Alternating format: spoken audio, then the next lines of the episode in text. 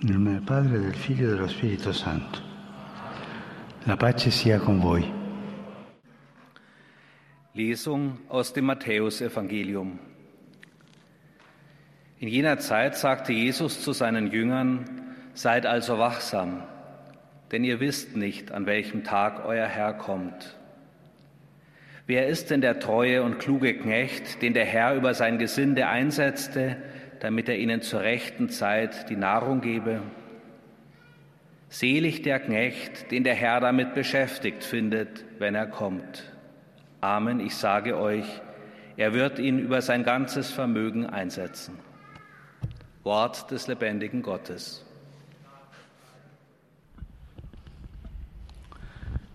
Cari fratelli e sorelle, buongiorno. Liebe Brüder und Schwestern, guten Tag. In unserer letzten Katechese haben wir inspiriert von der Gestalt des heiligen Josef über die Gemeinschaft der Heiligen nachgedacht. Von dieser Überlegung ausgehend möchte ich heute auf die besondere Verehrung eingehen, die das Christenvolk dem heiligen Josef seit jeher als Schutzpatron für eine gute Sterbestunde entgegenbringt. Eine Verehrung, die aus dem Gedanken geboren wurde, dass Josef selbst noch im Beisein von Jesus und Maria aus dieser Welt scheiden durfte, bevor sie das Haus in Nazareth verließen. Es gibt keine historischen Daten dazu, aber in der Zeit des öffentlichen Wirkens Jesu wird Josef nicht mehr erwähnt und daher geht man davon aus, dass er vorher gestorben ist. Vor 100 Jahren hat Papst Benedikt XV. geschrieben, dass wir durch Josef direkt zu Maria gelangen und durch Maria zum Ursprung aller Heiligkeit, Jesus.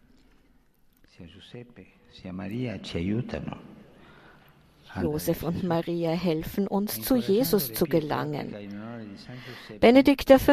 rief zu Andachtsübungen zu Ehren des heiligen Josef auf und empfahl dabei ganz besonders eine. Da er zu Recht als der wirksamste Beschützer der Sterbenden angesehen wird, ist er doch mit dem Beistand Jesu und Marias aus dieser Welt geschieden. Wird es die Sorge der heiligen Hirten sein, jene frommen Vereinigungen zu fördern, die gegründet wurden, um Josef für die Sterbenden anzuflehen? Die Vereinigung des guten Todes zum Beispiel, des Sterbens des heiligen Josef und die Vereinigung für die Sterbenden. Das waren damals diese Vereinigungen. Liebe Brüder und Schwestern, vielleicht mag der ein oder andere von euch denken, dass diese Begriffe, dieses Thema nur ein Erbe der Vergangenheit sind. In Wahrheit aber geht es in unserer Beziehung zum Tod nie um die Vergangenheit, sondern immer um die Gegenwart.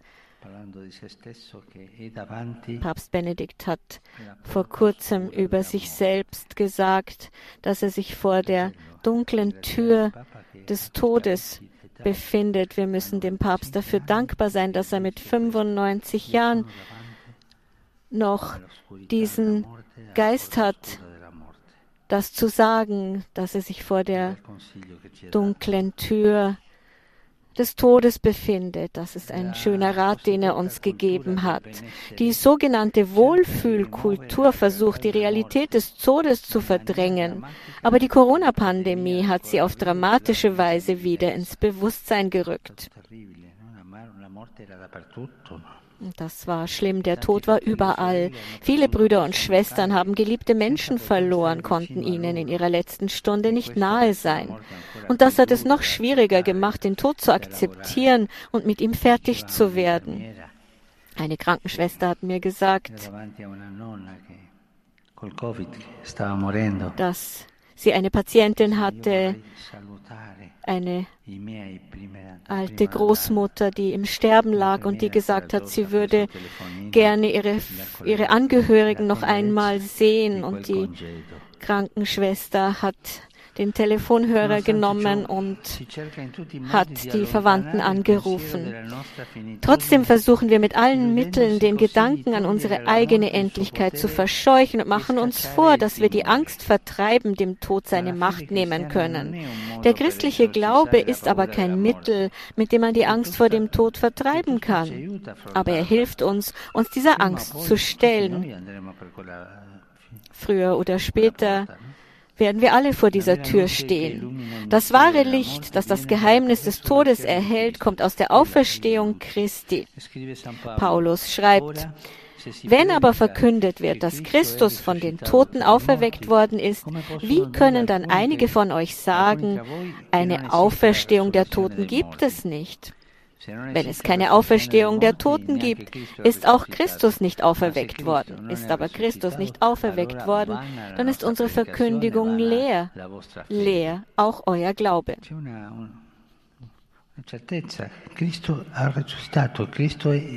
Wir haben diese Gewissheit, Christus ist auferstanden, Christus ist lebendig in unserer Mitte. Und dieses Licht, das uns er ist dieses Licht, das uns hinter der dunklen Tür des Todes erwartet. Liebe Brüder und Schwestern, nur durch den Glauben an die Auferstehung können wir uns dem Abgrund des Todes stellen, ohne von Angst überwältigt zu werden. Und nicht nur das, wir können dem Tod auch wieder eine positive Rolle geben. In der Tat hilft uns das Nachdenken über den Tod, das durch das Geheimnis Christi erhellt wird, das ganze Leben mit neuen Augen zu sehen. Ich habe noch nie einen Umzugswagen hinter einem Leichenwagen gesehen.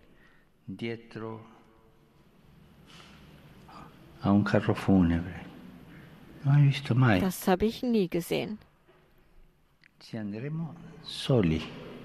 Wenn wir von dieser Welt scheiden, dann sind wir allein. Wir haben nichts in unseren Taschen, weil das Totenhemd keine Taschen hat. Da ist diese Einsamkeit des Todes. Ich habe also noch nie einen Umzugwagen hinter einem Leichenwagen gesehen. Es hat keinen Sinn, Dinge anzuhäufen, wenn wir eines Tages sterben werden. Was wir anhäufen müssen, ist die Nächstenliebe, die Fähigkeit zu teilen, nicht gleichgültig zu sein gegenüber den Bedürfnissen der anderen. Was nützt es, mit einem Bruder, einer Schwester, einem Freund, einem Familienmitglied, einem Glaubensbruder oder einer Glaubensschwester zu streiten, wenn wir eines Tages sterben werden? Welchen Sinn hat es, uns über die anderen zu ärgern?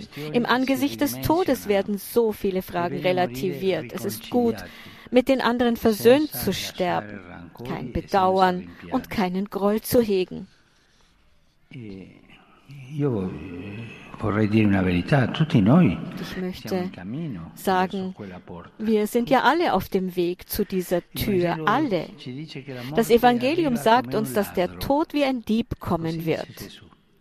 Das hat Jesus gesagt. Der Tod kommt wie ein Dieb. Und wie sehr wir auch versuchen, das Kommen des Todes unter Kontrolle zu halten, vielleicht sogar, indem wir unseren eigenen Tod planen. Er bleibt doch ein Ereignis, mit dem wir rechnen müssen und das uns vor Entscheidungen stellt. Zwei Überlegungen sind für uns Christen besonders wichtig. Erstens können wir den Tod nicht vermeiden und gerade deshalb erscheint es unmoralisch, auf nutzlosen Therapien zu beharren, wenn man bereits alles Menschenmögliche versucht hat, um einen Kranken zu heilen. Frase del popolo fedele di Dio, della gente semplice. Dieser Satz der einfachen Leute, lasst die Menschen in Frieden sterben. Die zweite Überlegung betrifft die Qualität des Todes, der Schmerzen des Leidens. Wir müssen dankbar sein für die Hilfe, die die Medizin zu leisten versucht, damit jeder Mensch, der sich auf den letzten Abschnitt seines Lebens vorbereitet, dies durch sogenannte Palliativmedizin auf möglichst menschliche Weise tun kann. Wir dürfen diese Hilfe aber nicht mit einem inakzeptablen Abgleiten in Richtung Euthanasie verwechseln. denn das bedeutet, jemanden zu töten. Wir müssen Menschen in den in den Tod begleiten, aber nicht den Tod herbeiführen oder Beihilfe zum Selbstmord leisten. Ich möchte darauf hinweisen, dass das Recht auf Pflege und Behandlung für alle immer Vorrang haben muss, damit die Schwächsten, insbesondere ältere und kranke Menschen, nicht ausgegrenzt werden. Das Leben ist ein Recht, nicht der Tod, der angenommen werden muss und nicht verabreicht werden darf. Und dieser ethische Grundsatz betrifft alle Menschen, nicht nur die Christen und die Glaubenden.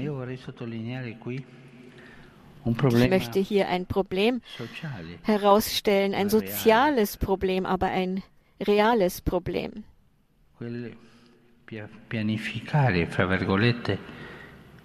Non so se è la parola giusta, ma accelerare la morte degli anziani. Dieses Planen, ich weiß nicht, ob es das richtige Wort no, ist, dieses, ähm, wenn man den Tod alter Menschen schneller herbeiführen will.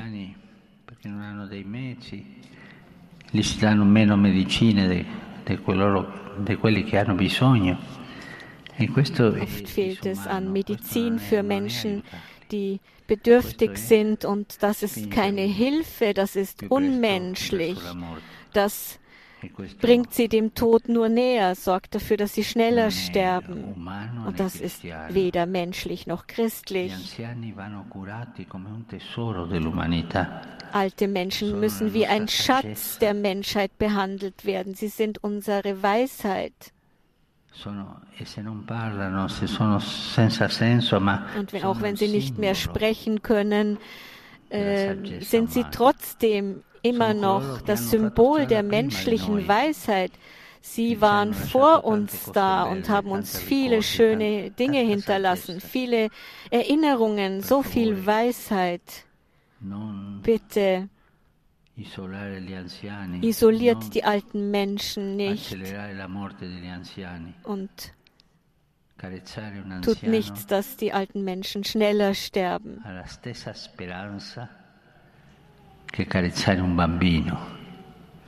Eine Zärtlichkeit für einen alten Menschen trägt dieselbe Hoffnung in sich wie eine Zärtlichkeit für ein Kind. Das Geheimnis des Lebens muss respektiert werden und bewahrt werden und geliebt werden. Der heilige Josef möge uns helfen, das Geheimnis des Todes auf die bestmögliche Weise zu leben. Für einen Christen ist der gute Tod eine Erfahrung der Barmherzigkeit Gottes, die uns auch in diesem letzten Augenblick unseres Lebens zuteil wird. Selbst im Ave Maria bitten wir die Gottesmutter ja, bei uns zu bleiben in der Stunde unseres Todes. Und deshalb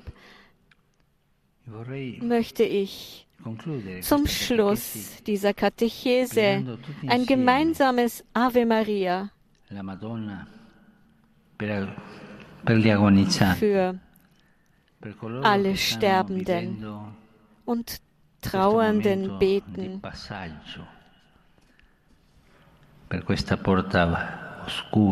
Für alle, die sich vor dieser dunklen Tür befinden. E e Und für die Angehörigen, die trauern, beten wir gemeinsam. Tu sei benedetta fra le donne e benedetto il frutto del tuo seno, Gesù. Santa Maria, Madre di Dio, prega per noi peccatori, adesso e nell'ora della nostra morte. Grazie.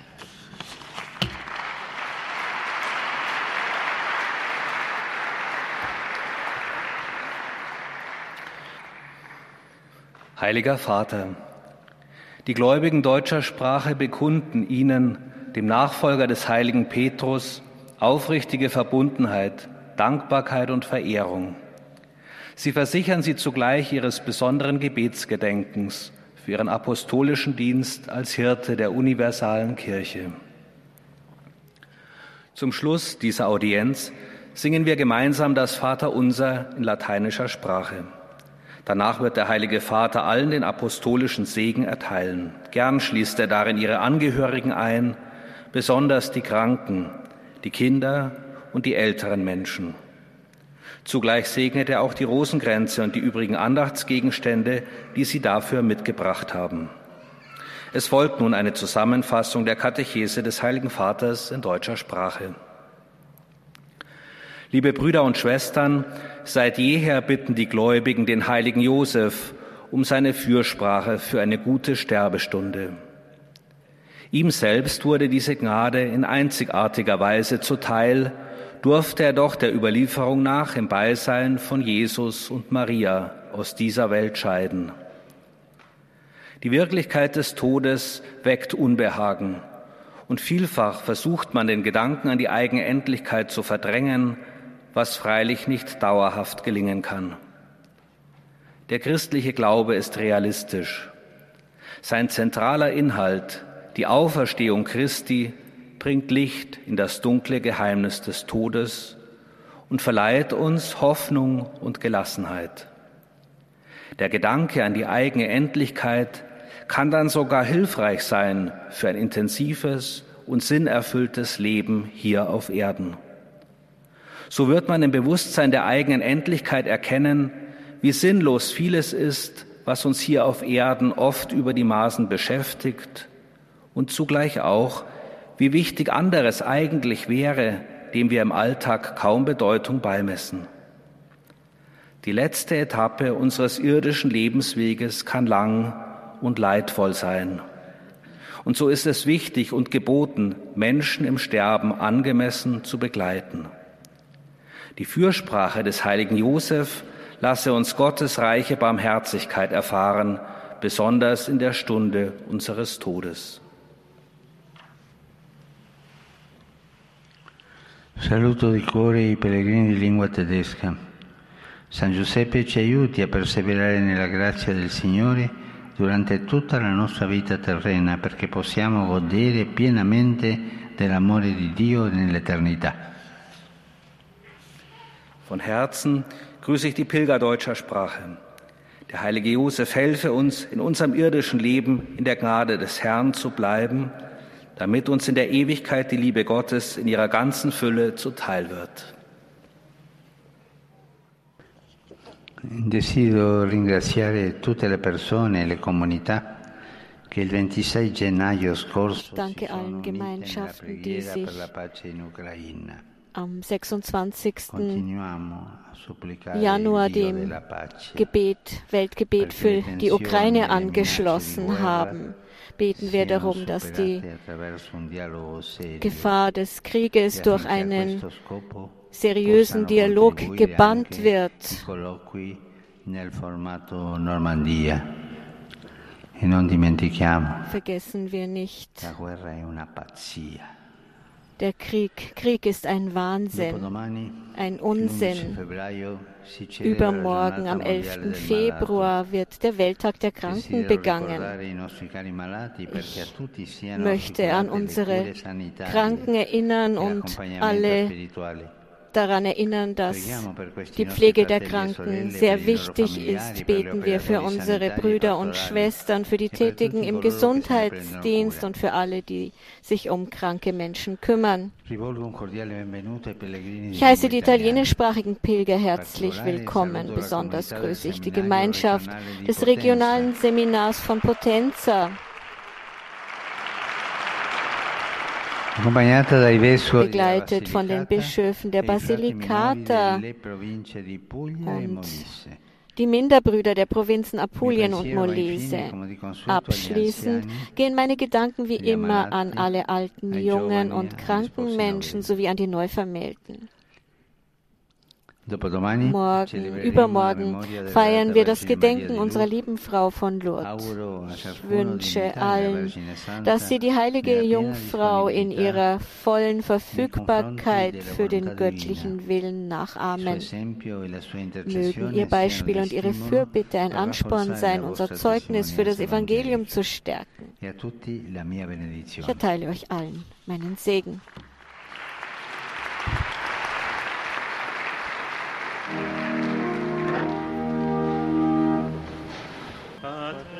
Es in celis, sanctificetur nomen tuum, adveniat regnum tuum, fiat voluntas tua, sicut in cielo et in terra.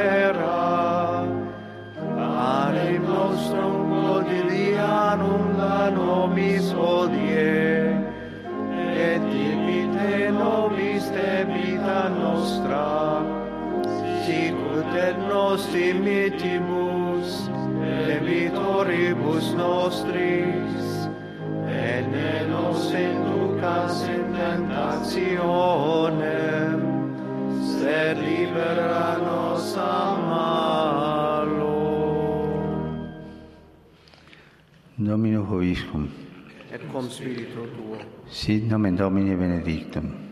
Ex hoc nunc et usque in seculum, aiuterium nostrum in nomine Domini. qui fecit celum et terram.